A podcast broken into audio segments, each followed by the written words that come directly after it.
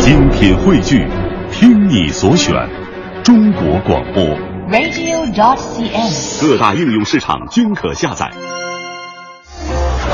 一个最时尚的相声演员，一个最年轻的足球解说，一个最低调的民谣歌手，一档最犀利的文体评论。每天早晨，徐强为您带来《强强言道》。今日文娱知多少？欢迎收听强言道。大家好，我是徐强。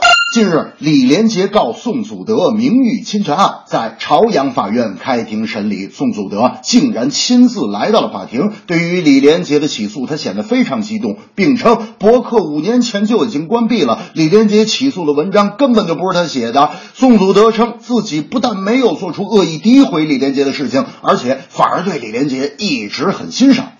先不说宋祖德呀，到底有没有对易基金和李连杰进行所谓的诽谤和诋毁？这么多年来，宋祖德靠爆八卦和说一些鲜为人知的秘密在圈子里生存，以至于现在圈子里呀拍黑砖背后放枪的事儿，只要一出就往他身上推。反正他的人品圈内圈外都已经这样了。但话又说回来了，不爆料宋祖德哪有饭吃？所以栽赃也好，冤枉也罢，也算是种瓜得瓜，种豆得豆吧。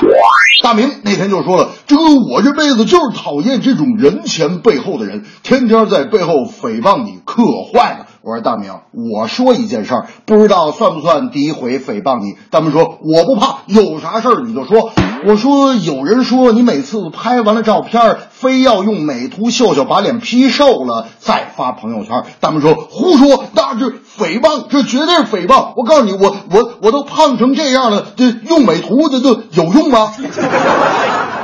这两年，浙江绿城足球俱乐部改旗易帜的消息是频频传出。这次又有多家媒体报道，有互联网巨头愿意出资十亿购买绿城的壳。不过，绿城方面仍然坚守两个底线：一，球队不能迁离浙江，保证绿城名号；二，绿城继续持有百分之二十到三十的股份。据称，目前双方就这个底线展开拉锯。消息一经爆出啊，马上就出现了很多浙江球迷的挽留之声。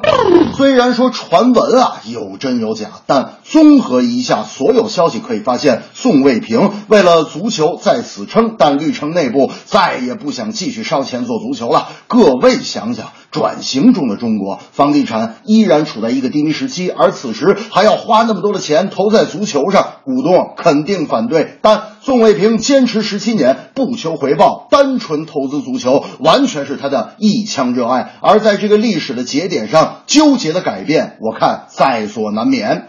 大明那天就说了，这个放眼中国足球啊，除了建业啊坚持至今，就是我们光荣的国安队还在做足球了。我要是有一天发财，我一定要做一支自己的足球队。我说大明，你要是真的愿望实现，你打算给你的球队起什么名字？他们说，那就叫中央人民广播电台文艺之声快乐早点到大明队呗。我说大明，你要真的实现你的愿望，会有多少足球解说员惦记揍你？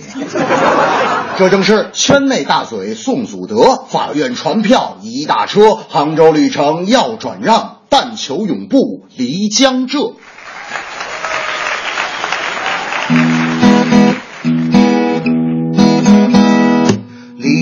连杰状告那宋祖德，诋毁诽谤话太多。宋祖德对法官说：“不要冤枉我，我很久没有写过客，把我的清白还给我。”杭州绿城的苦众多，转让是无奈的选择。宋卫平却坚持不能离开强者，这就是最后的原则。因为我付出实在多。